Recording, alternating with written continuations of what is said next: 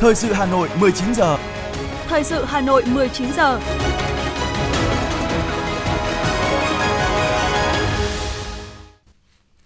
Thanh Hiền và Lê Thông xin kính chào quý vị các bạn. Bây giờ là chương trình thời sự của Đài Phát thanh và Truyền hình Hà Nội, phát trực tiếp trên sóng phát thanh. Tối nay thứ ba, ngày 13 tháng 9 năm 2022, chương trình có những nội dung chính sau đây.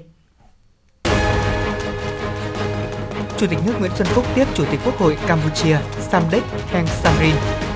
Giữ vững ổn định kinh tế vĩ mô, kiểm soát lạm phát, thúc đẩy tăng trưởng, đảm bảo các cân đối lớn là nội dung hội nghị do Thủ tướng Chính phủ Phạm Minh Chính chủ trì chiều nay. Hà Nội tiếp tục hoàn chỉnh các quy định còn trồng chéo trong quy hoạch. Tăng cường công tác phòng chống bệnh sốt xuất huyết. Khởi tố điều tra vụ hỏa hoạn khiến 3 người ở huyện Thanh Ngoai tử vong. Phần tin thế giới có những thông tin Mỹ kêu gọi chấm dứt xung đột giữa Armenia và Azerbaijan. Trung Quốc triển khai gói chính sách hiệu quả để ổn định nền kinh tế. Pháp ghi nhận các mốc nhiệt cao kỷ lục trong tháng 9. Sau đây là nội dung chi tiết sẽ có trong chương trình. Thưa quý vị và các bạn, sáng nay tại Phủ Chủ tịch, Chủ tịch nước Nguyễn Xuân Phúc tiếp Chủ tịch Quốc hội Vương quốc Campuchia Samdech Heng Samrin đang thăm chính thức Việt Nam theo lời mời của Chủ tịch Quốc hội Vương Đình Huệ. Chào mừng Chủ tịch Quốc hội Samdech Heng Samrin cùng đoàn đại biểu cấp cao Quốc hội Vương quốc Campuchia sang thăm chính thức Việt Nam. Chủ tịch nước bày tỏ vui mừng được gặp lại đồng chí Chủ tịch, người bạn thân thiết của nhân dân Việt Nam. Nhắc lại những kỷ niệm tốt đẹp về chuyến thăm cấp nhà nước tới Campuchia tháng 12 năm 2021, Chủ tịch nước Nguyễn Xuân Phúc cảm ơn lãnh đạo cấp cao Campuchia và Samdech Chủ tịch đã dành những tình cảm nồng hậu, sự đón tiếp trọng thị dành cho đoàn đại biểu cấp cao nhà nước Việt Nam – Chủ tịch nước khẳng định, Chủ tịch Quốc hội Samdech Heng Samrin là vị lãnh đạo tiền bối có đóng góp to lớn vào phát triển quan hệ giữa hai nước trong nhiều thập kỷ qua và bày tỏ mong muốn Chủ tịch Quốc hội Campuchia tiếp tục thúc đẩy hợp tác song phương trong thời gian tới. Chúc mừng Việt Nam đang triển khai thực hiện hiệu quả nghị quyết đại hội Đảng lần thứ 13. Chủ tịch Quốc hội Samdech Heng Samrin bày tỏ tin tưởng dưới sự lãnh đạo của Đảng Cộng sản Việt Nam, nhân dân Việt Nam sẽ đạt được những thành tựu mới, to lớn hơn nữa trong quá trình phát triển, vai trò và vị thế trên trường quốc tế tiếp tục được nâng cao. Cảm ơn Chủ tịch Samdech Heng Samrin đã có những đánh giá tốt đẹp về mối quan hệ hữu nghị giữa Việt Nam và Campuchia. Chủ tịch nước Nguyễn Xuân Phúc chúc mừng những kết quả to lớn của đất nước Việt Nam trên nhiều lĩnh vực cũng như kết quả hợp tác hiệu quả giữa hai nước trong thời gian qua. Dù bị ảnh hưởng bởi dịch bệnh COVID-19, song kim ngạch thương mại hai chiều năm 2021 vẫn đạt gần 10 tỷ đô la Mỹ, tăng 80% so với cùng kỳ. Việt Nam có 188 dự án đầu tư FDI với tổng vốn là 2,8 tỷ đô la Mỹ, đứng đầu ASEAN và trong top 5 nước đầu tư lớn nhất tại Campuchia. Hai bên cũng nỗ lực thúc đẩy công tác phân giới cắm mốc nhằm xây dựng đường biên giới hòa bình, hữu nghị, hợp tác và phát triển lâu dài. Nhân chuyến thăm Việt Nam của Chủ tịch và đoàn đại biểu Quốc hội Campuchia, Chủ tịch nước Nguyễn Xuân Phúc đề nghị hai bên tiếp tục duy trì nghiên cứu về tiếp xúc, trao đổi cấp cao và các cơ chế hợp tác trên tất cả các kênh – trong chương trình thăm chính thức Việt Nam, sáng nay, Chủ tịch Quốc hội Vương quốc Campuchia Samdech Heng Samrin đã đến đặt vòng hoa và vào lăng viếng Chủ tịch Hồ Chí Minh. Sáng nay, Thủ tướng Chính phủ Phạm Minh Chính, trưởng Ban chỉ đạo quốc gia phòng chống dịch COVID-19, Ban chỉ đạo, chủ trì phiên họp thứ 17 của Ban chỉ đạo. Phiên họp được tổ chức trực tuyến giữa đầu cầu chính phủ với 63 tỉnh, thành phố trực thuộc Trung ương. Thủ tướng đề nghị tại phiên họp này, các thành viên ban chỉ đạo, các đại biểu lãnh đạo các ban, bộ, ngành, địa phương thảo luận, hiến kế để giải quyết những vấn đề tồn tại, vướng mắc để công tác phòng chống dịch COVID-19 cũng như khám chữa bệnh cho nhân dân đảm bảo hiệu quả. Theo báo cáo tại phiên họp, trong tháng 8 vừa qua đã ghi nhận hơn 72.300 ca mắc, tăng 2,4 lần so với tháng 7, 24 ca tử vong, tăng 18 ca so với tháng 7, Đặc biệt trong 7 ngày qua, cả nước ghi nhận trung bình khoảng 2.900 ca mắc mới mỗi ngày. Số ca mắc đang có xu hướng gia tăng trở lại. Đến nay, Trung ương và các địa phương đã dành tổng kinh phí 85.747 tỷ đồng thực hiện các chính sách hỗ trợ cho trên 859.740 lượt người sử dụng lao động và gần 55,1 triệu lượt người lao động và các đối tượng khác gặp khó khăn do đại dịch COVID-19. Ban chỉ đạo quốc gia cũng nhận định trong thời gian tới, dịch bệnh vẫn còn diễn biến khó lường trên thế giới. Vì vậy, vaccine vẫn là biện pháp quan trọng trong phòng chống dịch nên phải tiếp tục đẩy mạnh tiêm chủng, đồng thời chủ động xây dựng và triển khai các kịch bản, phương án đáp ứng với mọi tình huống dịch bệnh, tuyệt đối không chủ quan, lơ là, mất cảnh giác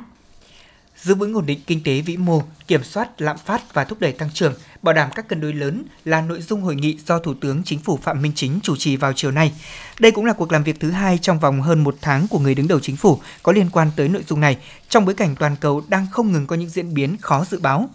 một trong những thách thức lớn nhất vẫn là vừa bảo đảm nguồn cung vốn cho nền kinh tế nhưng vẫn kiểm soát lạm phát và ổn định tỷ giá. Thủ tướng Chính phủ nhấn mạnh chính sách tiền tệ cần tiếp tục thận trọng và linh hoạt hiệu quả, còn chính sách tài khóa cần mở rộng hợp lý, có trọng tâm trọng điểm, đảm bảo sự phối hợp nhịp nhàng với chính sách tiền tệ.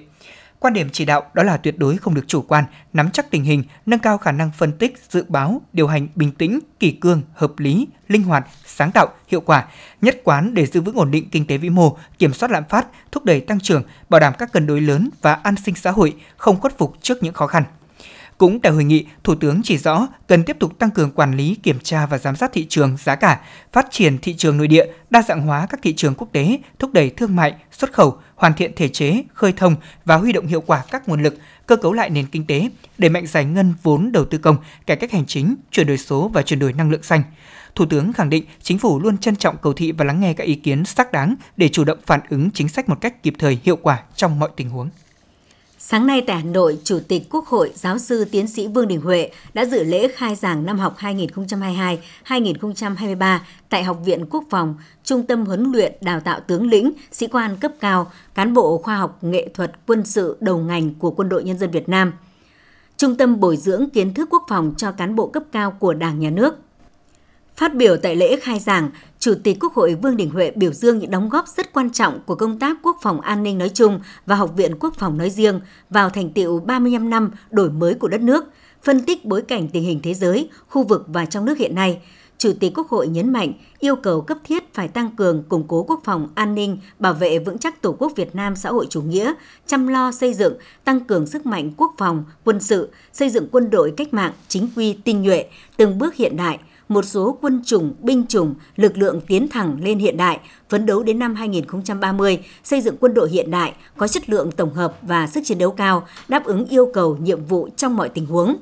Chủ tịch Quốc hội khẳng định Đảng, Nhà nước, Quốc hội sẽ tiếp tục quan tâm lãnh đạo chỉ đạo, tạo điều kiện để Học viện Quốc phòng nâng cao chất lượng, hiệu quả hoạt động, giữ vững vai trò là trung tâm huấn luyện, đào tạo, nghiên cứu khoa học quốc phòng, quân sự hàng đầu của đất nước, ngang tầm với các nước trong khu vực và trên thế giới.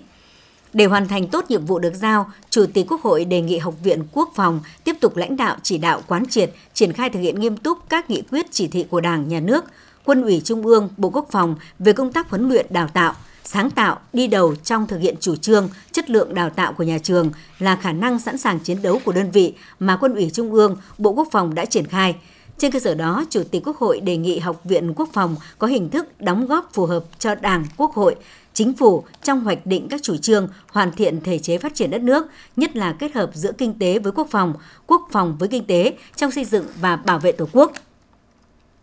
Với truyền thống vẻ vang 45 năm xây dựng, phát triển và trưởng thành, Chủ tịch Quốc hội tin tưởng Học viện Quốc phòng sẽ hoàn thành xuất sắc nhiệm vụ năm học 2022-2023, xứng đáng là trung tâm huấn luyện, đào tạo, nghiên cứu khoa học hàng đầu của đất nước về quốc phòng an ninh quân sự và tiếp tục đạt được những thành tựu mới.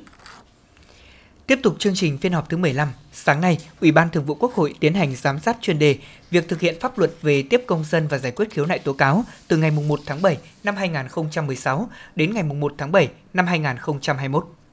Theo báo cáo, thời gian vừa qua, các vụ việc khiếu nại tố cáo đông người và phức tạp chủ yếu có liên quan đến việc thu hồi đất để thực hiện dự án phát triển kinh tế xã hội được thực hiện trước thời điểm luật đất đai năm 2013 có hiệu lực, chuyển đổi mô hình chợ thực hiện dự án công viên Nghĩa Trang, khu xử lý rác thải tập trung. Một số đại biểu cho rằng việc ban hành văn bản quy định chi tiết còn chậm, một số nội dung quy định chưa thống nhất với pháp luật có liên quan dẫn đến khó khăn trong tổ chức và thực hiện – việc tiếp công dân định kỳ của người đứng đầu cơ quan hành chính các cấp vẫn chưa được quan tâm đúng mức và thực hiện đầy đủ theo quy định của pháp luật. Từ những bất cập nêu trên, đoàn giám sát kiến nghị cần đổi mới và tăng cường hiệu lực hiệu quả của các hoạt động giám sát đối với một số ngành và lĩnh vực phát sinh nhiều vụ việc phức tạp nổi cộm gây bức xúc trong nhân dân. Đề nghị chính phủ chỉ đạo các bộ ngành, ủy ban dân các tỉnh thành phố kiểm tra, giả soát lại toàn bộ các quy định về tiếp công dân, giải quyết khiếu nại tố cáo, kiến nghị, phản ánh của các cơ quan, đơn vị, địa phương mình để đảm bảo thống nhất đề nghị Bộ Tài nguyên và Môi trường khi hoàn thiện hồ sơ trình Quốc hội sửa đổi luật đất đai cần tập trung quan tâm đến những nội dung phát sinh nhiều khiếu nại tố cáo như là thu hồi đất, bồi thường, hỗ trợ tái định cư, cơ chế định giá đất, đánh giá tác động và nghiên cứu kỹ về thực tiễn để quy định các điều khoản chuyển tiếp.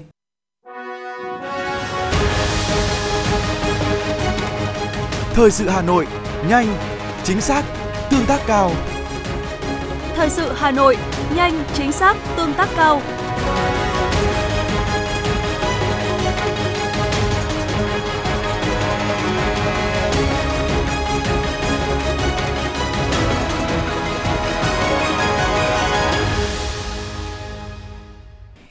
Quý vị và các bạn, kết quả thực hiện nghị quyết số 15 ngày 4 tháng 7 năm 2017 của Ban Thường vụ Thành ủy Hà Nội về việc xây dựng tổ chức cơ sở Đảng trong sạch vững mạnh, củng cố cơ sở Đảng yếu kém, giải quyết các vấn đề phức tạp về an ninh chính trị, trật tự an toàn xã hội trên địa bàn xã phường thị trấn thuộc thành phố Hà Nội vừa qua đòi hỏi các cấp ủy Đảng phải hành động quyết liệt hơn nữa. Nhiệm vụ hàng đầu là phải giả soát và phát hiện sớm, giải quyết nhanh hiệu quả những vấn đề phát sinh. Đầu năm 2022, Đảng bộ xã Cấn Hữu, huyện Quốc Oai là một trong ba tổ chức cơ sở đảng cần được củng cố thuộc diện Ban chỉ đạo thành phố về thực hiện nghị quyết 15 của Thành ủy và chỉ thị số 15 ngày 16 tháng 12 năm 2016 về tăng cường sự lãnh đạo của các cấp ủy đảng đối với công tác tiếp công dân, giải quyết khiếu nại tố cáo trên địa bàn thành phố Hà Nội theo dõi.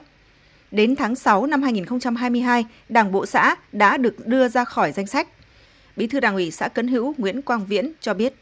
đây cũng là một cái nhiệm vụ mà được à, huyện ủy, hội đồng nhân dân, ủy ban dân huyện giao cho xã Cấn Hữu. Vừa rồi là xã đã xây dựng được à, kế hoạch và ủy ban dân huyện phê duyệt và được hỗ trợ của huyện bố trí lực lượng công an các ngành đoàn thể từ huyện xuống xã và chúng tôi cũng đã tổ chức cưỡng chế xong cái lò gạch ở khu vực Đình nhiễm Tính từ đầu năm 2022, Đảng bộ xã Cấn Hữu là một trong 12 tổ chức cơ sở đảng cần củng cố đã được đưa ra khỏi danh sách, trong đó có 7 đơn vị thuộc diện thành phố theo dõi, 5 đơn vị thuộc diện cấp ủy cấp trên cơ sở theo dõi. Kết quả này là nhờ sự chỉ đạo quyết liệt của thành phố, sự vào cuộc trách nhiệm của cấp ủy các cấp và nỗ lực trực tiếp của cấp ủy tổ chức cơ sở đảng cần củng cố. Tuy nhiên, theo trưởng ban tổ chức thành ủy Vũ Đức Bảo, trong khi đưa được 12 tổ chức cơ sở đảng ra khỏi danh sách, thì từ đầu năm đến nay, thành phố lại ghi nhận thêm 12 đơn vị khác mới phát sinh. Đến nay, toàn thành phố còn 39 tổ chức cơ sở đảng cần củng cố thuộc diện thành phố theo dõi, 14 tổ chức cơ sở đảng thuộc diện cấp ủy cấp trên cơ sở theo dõi, tổng cộng là 53 đơn vị. Số liệu này cho thấy kết quả thực hiện nghị quyết số 15 của thành ủy còn hạn chế, chưa đáp ứng được yêu cầu trước hết là về mặt số lượng. Là huyện còn nhiều tổ chức cơ sở đảng cần củng cố, Bí thư huyện ủy Trương Mỹ Nguyễn Văn Thắng cho biết, huyện đã xây dựng kế hoạch thành lập tổ công tác do Phó Bí thư huyện ủy làm tổ trưởng. Qua giả soát, huyện xác định có hai nơi cần bổ sung cán bộ nên đã điều động cán bộ huyện về làm Phó Chủ tịch Ủy ban nhân dân xã Phụng Châu nhằm tăng cường xử lý các tồn tại.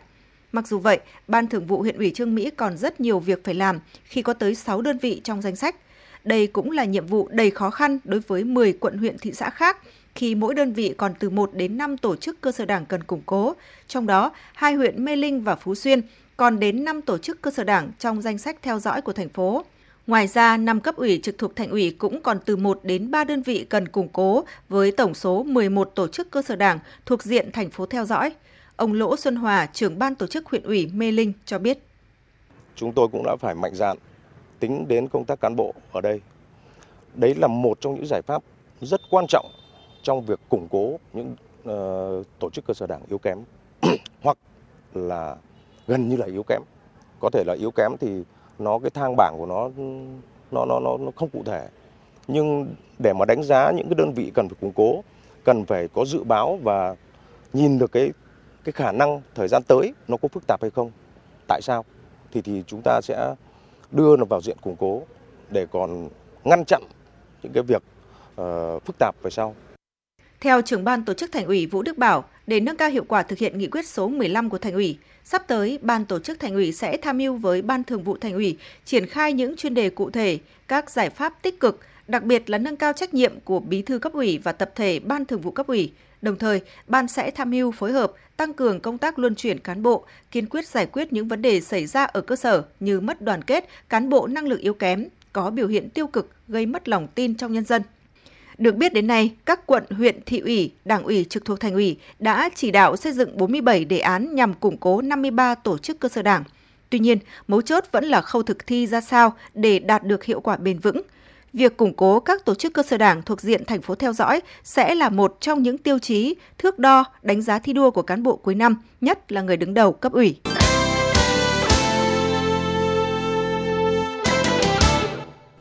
Tiếp tục là phần tin. Ủy ban dân thành phố Hà Nội vừa ban hành văn bản số 2974 chỉ đạo các sở ban ngành, Ủy ban dân các quận huyện thị xã về việc triển khai thực hiện một số nghị quyết và văn bản của chính phủ, Thủ tướng Chính phủ có liên quan đến công tác quy hoạch.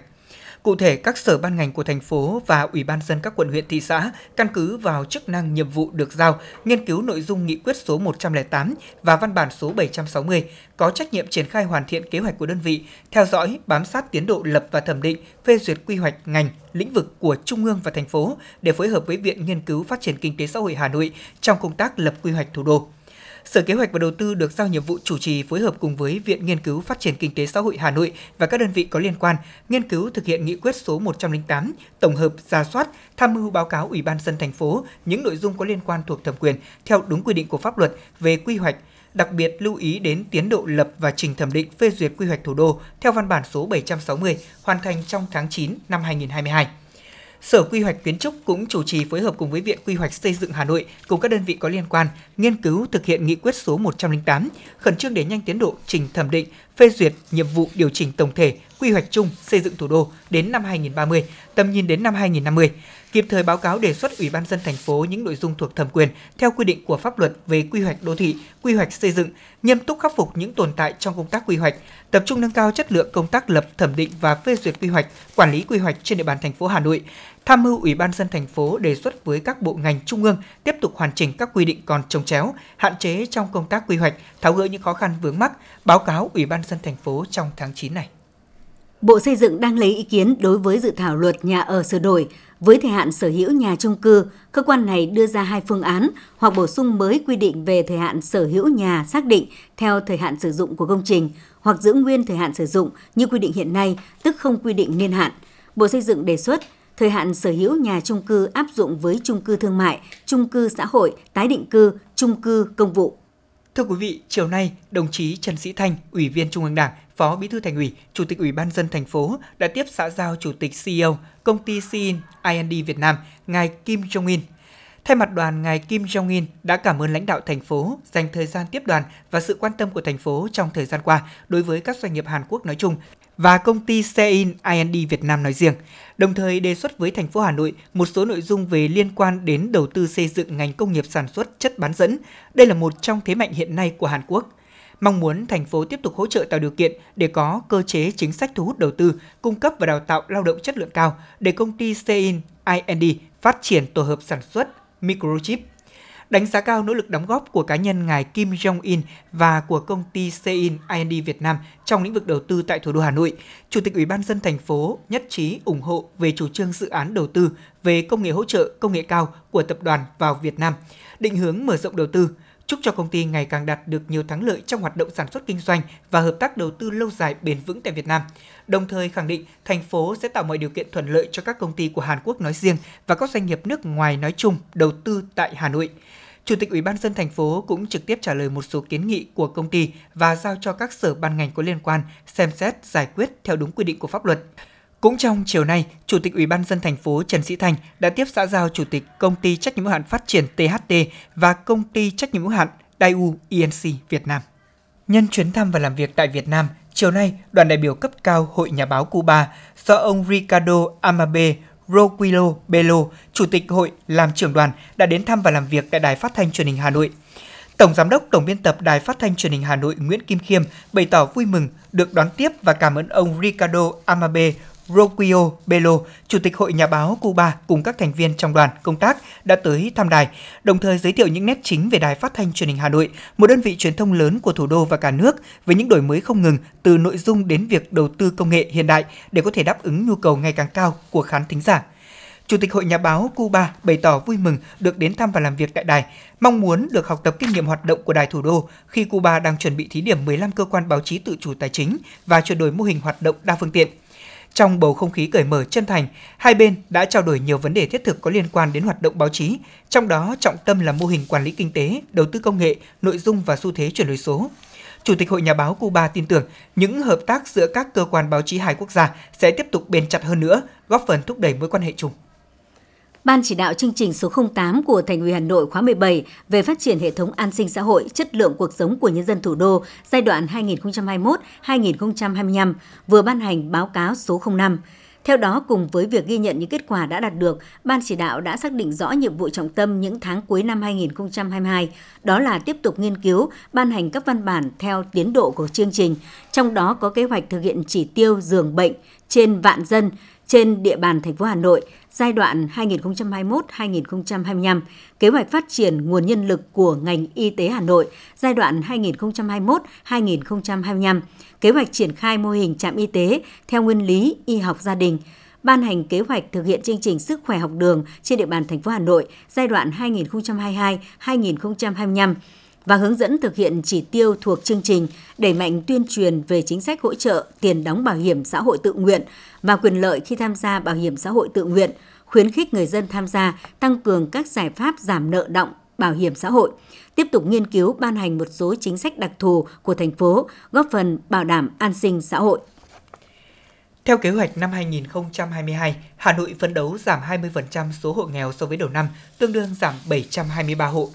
Thực hiện quyết định số 887 ngày 10 tháng 3 năm 2022 của Ủy ban dân thành phố giao kế hoạch giảm nghèo năm 2022 cho Ủy ban dân các quận huyện thị xã, tính đến nay nhiều giải pháp đã được thực hiện hiệu quả. Trong đó, các cấp hội Liên hiệp Phụ nữ đã đăng ký giúp cho 239 hội do phụ nữ làm chủ thoát nghèo, 1.916 hộ ra khỏi diện cận nghèo, 1.013 hộ nâng cao mức sống với các biện pháp như tư vấn kiến thức về khoa học kỹ thuật, giúp cây con sống, hỗ trợ về phân bón, thức ăn gia súc, hỗ trợ xây sửa máy ấm tình thương, tín chấp giúp hội viên vay vốn, dạy nghề, giới thiệu việc làm. Bên cạnh đó là một số giải pháp như là duy trì các tổ đoàn kết giúp nhau làm giàu và giảm nghèo bền vững, vận động hội viên giúp nhau vượt khó thoát nghèo, vận động sửa chữa nhà cho hội viên nông dân nghèo hoặc có hoàn cảnh khó khăn, tập huấn chuyển giao khoa học kỹ thuật, dạy nghề, giúp hội viên nông dân chuyển đổi cơ cấu cây trồng, vật nuôi hiệu quả, duy trì và phát triển các ngành nghề truyền thống để thu hút lao động tại khu vực nông thôn, góp phần giải quyết việc làm, giúp nhau làm giàu và giảm nghèo bền vững.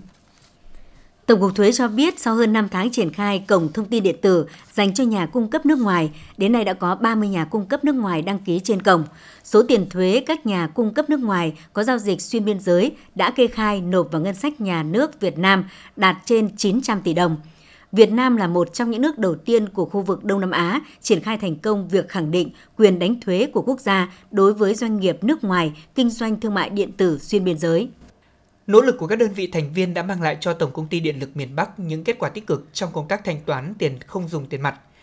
Theo Tổng công ty Điện lực miền Bắc, lợi ích của việc đẩy mạnh thanh toán tiền điện qua ngân hàng, tổ chức trung gian là rất lớn, không chỉ cho khách hàng sử dụng điện mà còn giúp nâng cao năng suất lao động, nâng cao tính minh bạch của ngành điện. Do đó, ngoài nỗ lực của Tổng công ty Điện lực miền Bắc, rất cần sự vào cuộc của các đối tác, các cấp chính quyền và cả cộng đồng xã hội.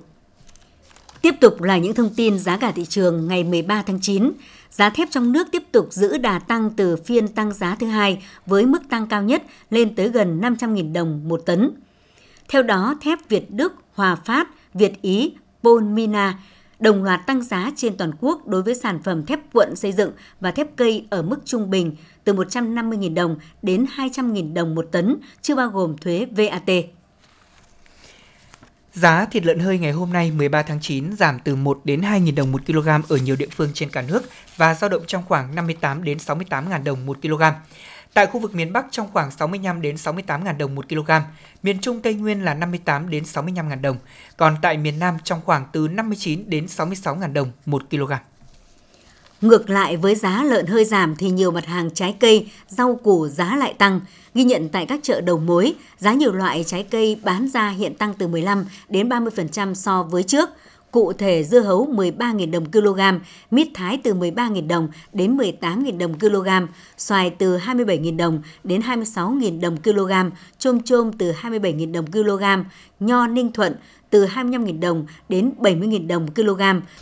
sầu riêng hạt lép từ 55.000 đồng đến 70.000 đồng một kg.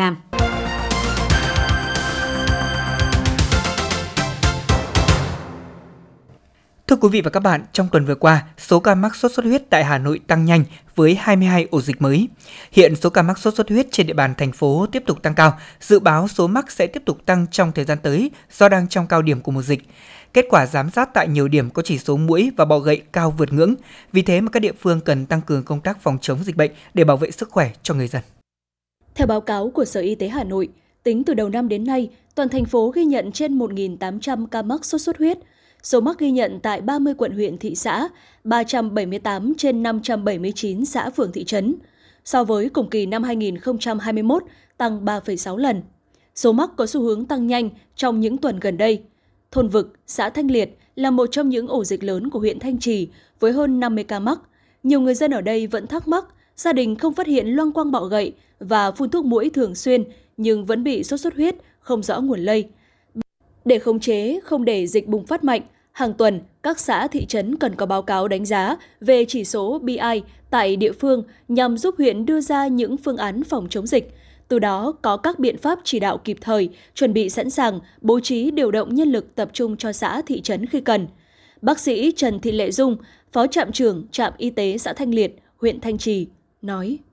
Khi chúng tôi phát hiện bệnh nhân à, à, à, đầu tiên đấy thì chúng tôi đã đi vệ sinh môi trường này cũng đã phát hiện rất là nhiều bọ gậy ở cái thứ nhất là những cái nơi mà đang xây dựng ở đây thì là năm nay ở cái thôn vực này là xây dựng nhiều hơn so với các thôn khác. Kết quả giám sát tại các ổ dịch sốt xuất huyết trên địa bàn Hà Nội cho thấy chỉ số mũi, bọ gậy cao, vượt ngưỡng và số ca mắc sốt xuất huyết cao gấp 3 lần. Điều đáng lo ngại là số ca nặng và chỉ định nhập viện cao với những dấu hiệu cảnh báo như cô đặc máu, tụt huyết áp, tràn dịch màng phổi. Trong đó, nhiều bệnh nhân tự điều trị tại nhà dẫn đến khi nặng mới nhập viện. Bác sĩ Nguyễn Thái Minh, trưởng khoa truyền nhiễm Bệnh viện Đa khoa Đống Đa, cho biết.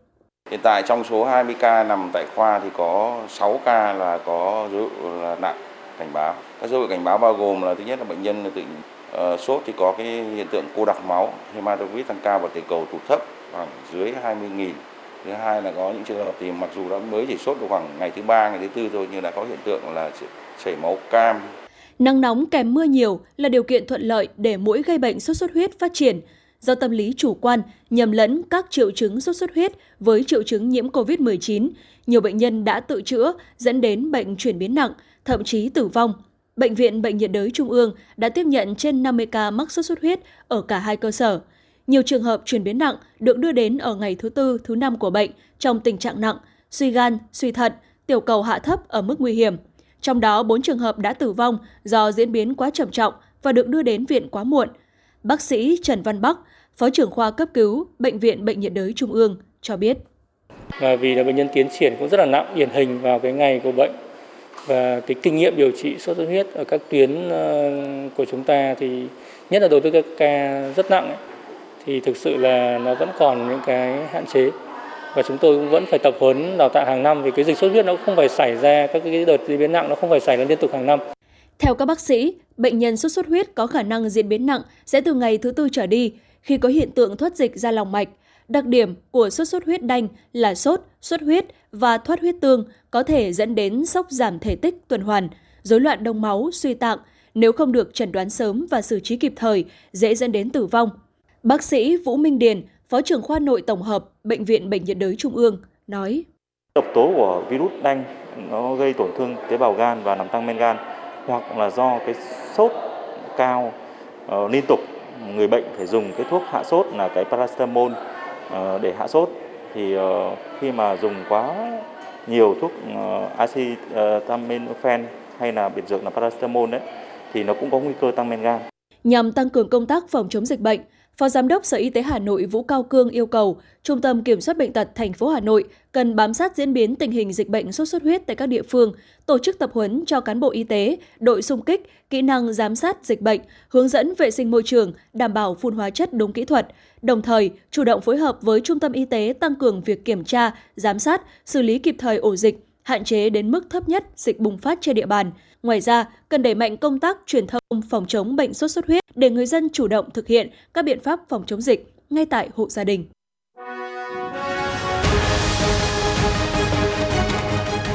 FM90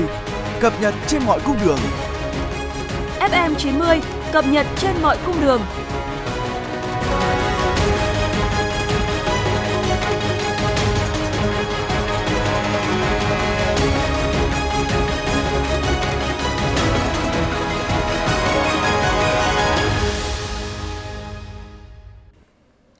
Thưa quý vị và các bạn, Bộ Giao thông Vận tải kiến nghị phân chia dự án cao tốc Bắc Nam phía Đông giai đoạn 2 thành 30 gói thầu thi công. Theo Bộ Giao thông Vận tải, để đảm bảo lựa chọn nhà thầu có năng lực và kinh nghiệm triển khai thực hiện dự án cao tốc Bắc Nam phía Đông giai đoạn 2, không chia nhỏ gói thầu, đảm bảo tính đồng bộ, phù hợp với khả năng thực hiện của các nhà thầu, Bộ kiến nghị phân chia gói thầu với phạm vi khoảng từ 20 đến 40 km một gói và có giá trị dự kiến khoảng từ 3.000 đến 5.000 tỷ đồng. Bộ Giao thông Vận tải cho biết, từ thực tiễn triển khai dự án xây dựng đường cao tốc Bắc Nam giai đoạn 2017-2020 cũng đã cho thấy nếu phân chia với phạm vi khoảng 20 đến 40 km một gói thầu sẽ có giá trị dự kiến khoảng từ 3.000 đến 5.000 tỷ đồng một gói thầu. Khi đó thì một gói thầu thi công xây dựng có khoảng 3 nhà thầu liên danh sẽ thuận lợi cho công tác chỉ đạo điều hành, phối hợp trong quá trình tổ chức triển khai thi công và quản lý về chi phí. Trường hợp phân chia gói thầu có quy mô từ 5.000 đến 15.000 tỷ đồng, theo số liệu khảo sát về nhà thầu xây lắp trong 10 năm trở lại đây, sơ bộ cũng đã đánh giá chỉ có một nhà thầu có đủ điều kiện năng lực thực hiện gói thầu có giá trị xây lắp 7.284 tỷ đồng, một nhà thầu đủ điều kiện năng lực thực hiện gói thầu có giá trị xây lắp 11.430 tỷ đồng. Các nhà thầu được khảo sát còn lại không đủ điều kiện năng lực thực hiện gói thầu có quy mô từ 5.000 đến 15.000 tỷ đồng với tư cách là nhà thầu độc lập mà phải thành lập tổ hợp liên danh khoảng từ 5 đến 10 nhà thầu mới đáp ứng được yêu cầu tối thiểu để tham gia gói thầu.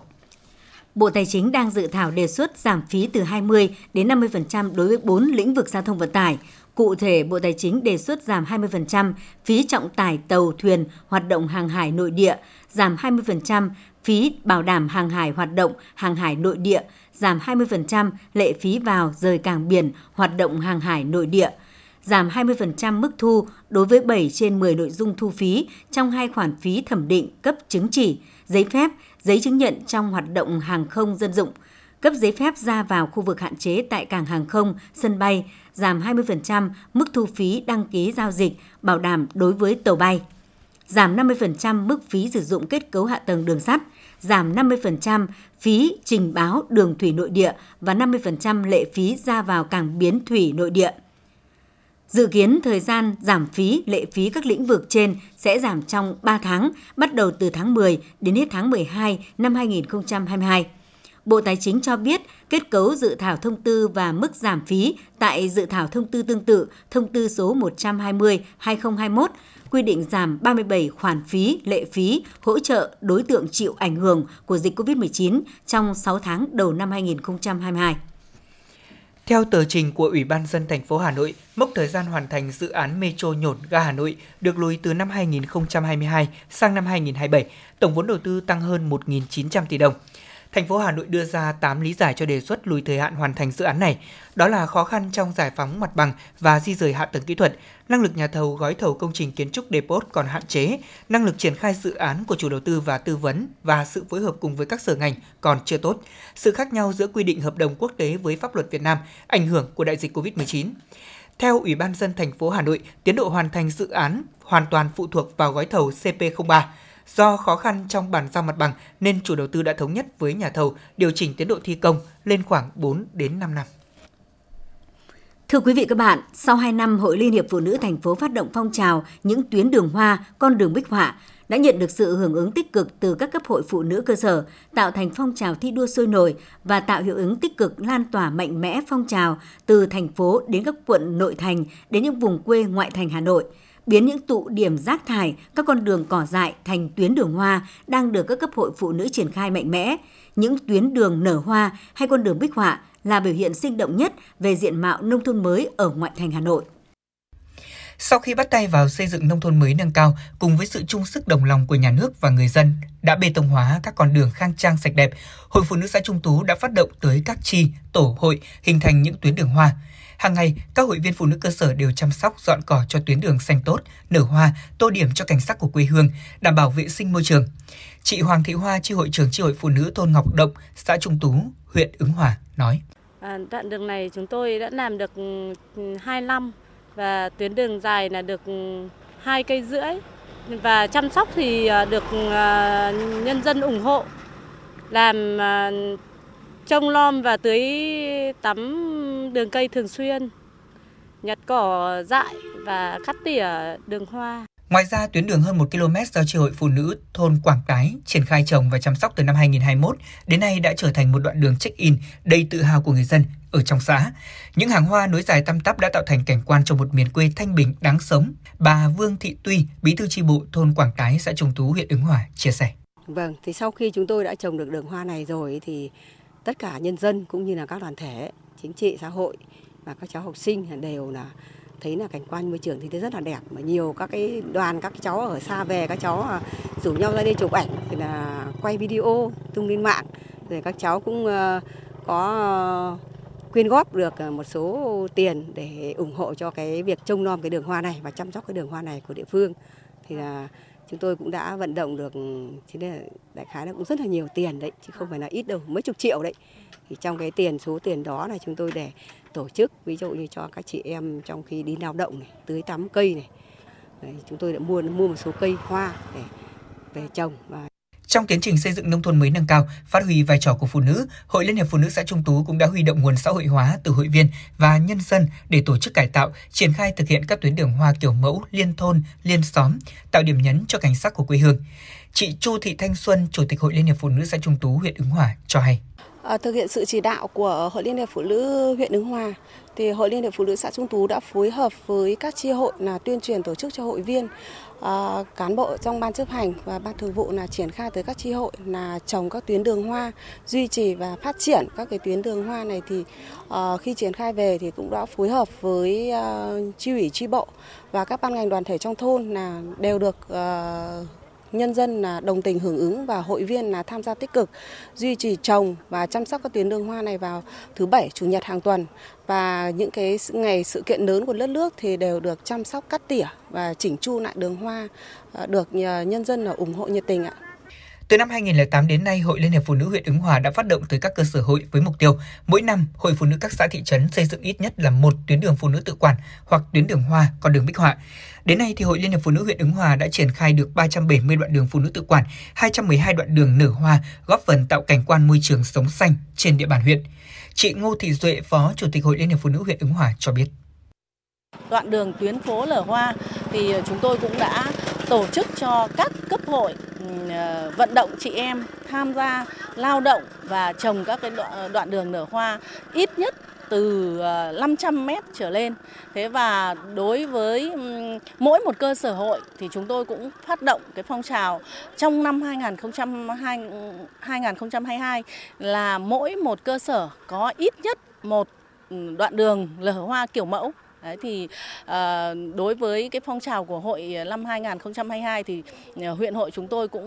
ừ, tổ chức một cái cuộc thi đoạn đường tuyến phố lở hoa đối với các cơ sở hội và dự kiến sẽ chấm điểm vào cuối tháng 9 đầu tháng 10 để chào mừng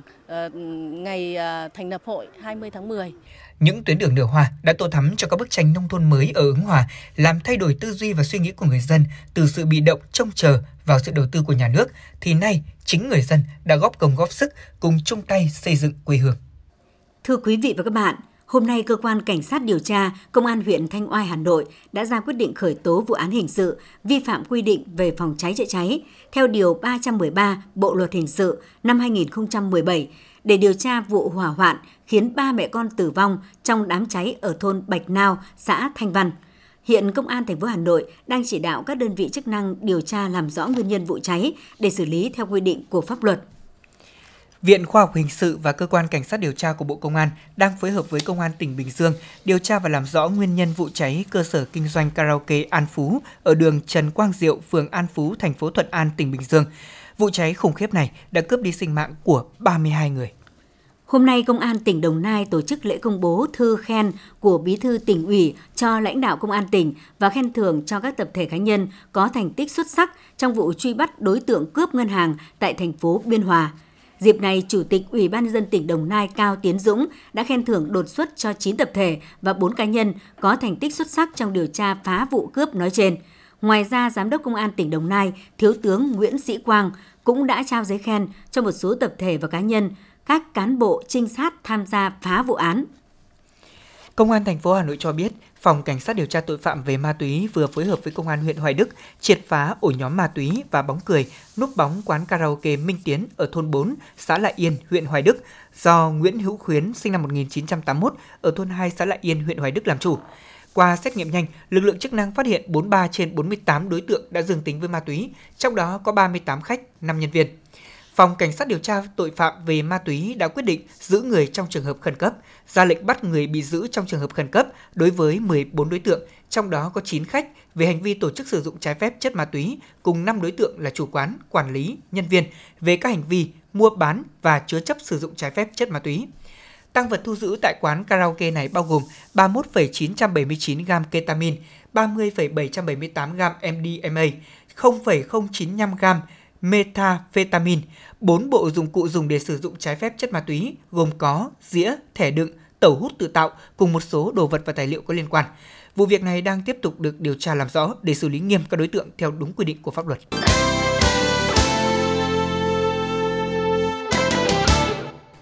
Quý vị và các bạn đang nghe chương trình thời sự của Đài Phát thanh Truyền hình Hà Nội. Thưa quý vị và các bạn, tiếp tục chương trình là phần tin quốc tế. Ngoại trưởng Mỹ Antony Blinken đã bày tỏ quan ngại sâu sắc trước thông tin về tình hình giao tranh dọc biên giới Armenia, Azerbaijan, đồng thời kêu gọi hai bên cần chấm dứt ngay lập tức các hành động thù địch. Tuyên bố được đưa ra chỉ ít giờ sau khi các cuộc đụng độ nổ ra giữa quân đội của hai nước này, đánh dấu bước leo thang căng thẳng kéo dài hàng thập kỷ giữa hai bên có liên quan đến khu vực tranh chấp. Quân đội Nga đã rút khỏi phần lớn khu vực kiểm soát ở tỉnh Kharkov. Nhiều lính Nga tại đây đã rời Ukraine và về nước. Quân đội Ukraine trước đó tuyên bố đẩy lùi hai mũi tấn công của Nga nhằm vào thành phố Bakhmut và Mariupol ở tỉnh miền đông Donetsk. Kể từ khi Moscow từ bỏ pháo đài chính ở đông bắc Ukraine vào cuối tuần trước, đánh dấu thất bại tồi tệ nhất kể từ những ngày đầu của cuộc chiến, quân đội Ukraine đã chiếm lại hàng chục thị trấn. Thủ tướng Lý Khắc Cường nêu rõ Trung Quốc đã triển khai một gói chính sách hiệu quả để ổn định nền kinh tế một cách kịp thời và các bộ ban ngành địa phương cần đảm bảo thực thi chính sách này. Bên cạnh đó, Trung Quốc cần nỗ lực đẩy nhanh tiến độ xây dựng các dự án trọng điểm và tăng hạn ngạch cho các công cụ tài chính được hỗ trợ chính sách và định hướng phát triển dựa trên nhu cầu của địa phương. Ông Lý Khắc Cường cho biết Trung Quốc sẽ tiếp tục đưa ra những chính sách theo từng giai đoạn để mở rộng tiêu dùng và đầu tư cần cân bằng giữa kiểm soát dịch và phục hồi du lịch. Đây là khẳng định của chính phủ Nhật Bản trong bối cảnh quốc gia này đang nỗ lực khôi phục nền kinh tế bị ảnh hưởng nặng nề do thất thu từ du lịch. Nhật Bản có khả năng sẽ loại bỏ biện pháp kiểm soát biên giới đang được áp dụng. Theo đó, giới hạn số người nhập cảnh hàng ngày không quá 50.000 người. Kinh tế Nhật Bản trong quý 2 đã phục hồi trở lại quy mô trước đại dịch với mức tăng trưởng đạt 3,5% so với quý trước đó. Hàng chục cộng sự của cựu Tổng thống Donald Trump đã bị triệu tập. Động thái này diễn ra trong bối cảnh Bộ Tư pháp đang tìm kiếm những thông tin để làm rõ nỗ lực của ông Trump cùng các phụ tá nhằm đảo ngược kết quả của cuộc bầu cử Tổng thống Mỹ năm 2020. Hiện nay, các nhân vật nói trên chưa đưa ra bình luận về thông tin này. Các kỹ sư Trung Quốc đang phát triển một tên lửa diệt hạm siêu thanh có thể bay xa hơn và nhanh hơn bất kỳ ngư lôi truyền thống nào nhóm nghiên cứu từ Trường Đại học Khoa học và Kỹ thuật Hàng không thuộc Đại học Công nghệ Quốc phòng ở tỉnh Hồ Nam đã giới thiệu thiết kế hệ thống động cơ cho tên lửa này trong bài viết đăng trên tạp chí Công nghệ tên lửa rắn số ra ngày 8 tháng 9 vừa qua. Cơ quan khí tượng Pháp cho biết nước này đã ghi nhận các mốc nhiệt cao kỷ lục trong tháng 9, đặc biệt ở khu vực Tây Nam đã vượt ngưỡng 38-39 độ. Mùa hè năm nay được xem là mùa hè nắng nóng nghiêm trọng thứ hai ở Pháp khi có nhiệt độ trung bình cao hơn từ 2 đến 3 độ C so với thông thường.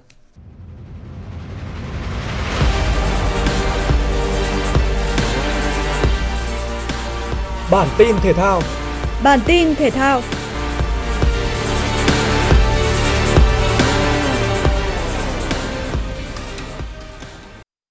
Vòng 4 giải bóng đá nữ vô địch quốc gia Cúp Thái Sơn Bắc 2022 chứng kiến màn đọ tài giữa hai ứng viên vô địch là Thành phố Hồ Chí Minh 1 và Than khoáng sản Việt Nam. Tốc độ trận đấu được đẩy cao ngay từ khi nhập cuộc. Phút 14, Trần Nguyễn Bảo Châu dứt điểm quyết đoán mở tỷ số trận đấu. 15 phút sau, Than khoáng sản Việt Nam đã có câu trả lời. Nguyễn Thị Vạn dứt điểm ở cự ly gần, quân bình tỷ số một đều.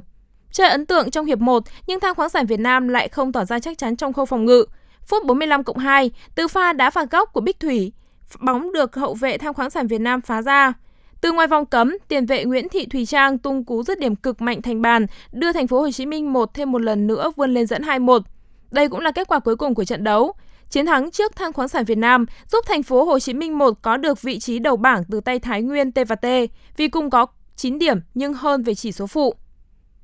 Nằm trong kế hoạch chuẩn bị cho AFF Cup 2022, đội tuyển Việt Nam sẽ tham dự giải giao hữu quốc tế do VFF tổ chức diễn ra tại thành phố Hồ Chí Minh vào cuối tháng 9 tới. Mới đây, huấn luyện viên Park Hang-seo cũng đã đề xuất danh sách tập trung đội tuyển với 31 cầu thủ được lựa chọn. Bên cạnh những gương mặt dày dặn kinh nghiệm đã cùng đồng hành xuyên suốt nhiều giải đấu lớn cấp đội tuyển, đặc biệt là tại vòng loại World Cup 2022 khu vực châu Á, còn có sự trở lại của hậu vệ Văn Hậu sau thời gian khá dài vắng mặt vì chấn thương. Cùng với đó là sự góp mặt của tiền đạo Văn Quyết, cầu thủ được đánh giá cao về chuyên môn nhưng chưa thật sự bén duyên cùng đội tuyển dưới thời huấn luyện viên Park Hang-seo. Tiền vệ Quang Hải đang khoác áo câu lạc bộ Pau của Pháp cũng sẽ trở về khoác áo đội tuyển trong đợt tập trung này. Ngoài các gương mặt kỳ cựu, cơ hội còn được trao cho những cầu thủ trẻ như Khuất Văn Khang hay Nhâm Mạnh Dũng. Dự báo thời tiết Thủ đô Hà Nội đêm 13 ngày 14 tháng 9 năm 2022 Trời có mây, đêm có mưa rào và rông vài nơi, ngày nắng, gió nhẹ, nhiệt độ thấp nhất từ 25 đến 27 độ, nhiệt độ cao nhất từ 32 đến 34 độ, có nơi trên 34 độ. Quý vị và các bạn vừa nghe chương trình Thời sự tối của Đài Phát thanh và Truyền hình Hà Nội, chỉ đạo nội dung Nguyễn Kim Khiêm, chỉ đạo sản xuất Nguyễn Tiến Dũng, tổ chức sản xuất Trà My. Chương trình do biên tập viên Nguyễn Hằng, các phát thanh viên Thanh Hiền Lê Thông và kỹ thuật viên Mạnh Thắng thực hiện. Thân ái chào tạm biệt và hẹn gặp lại quý vị và các bạn vào chương trình thời sự 6 giờ sáng mai.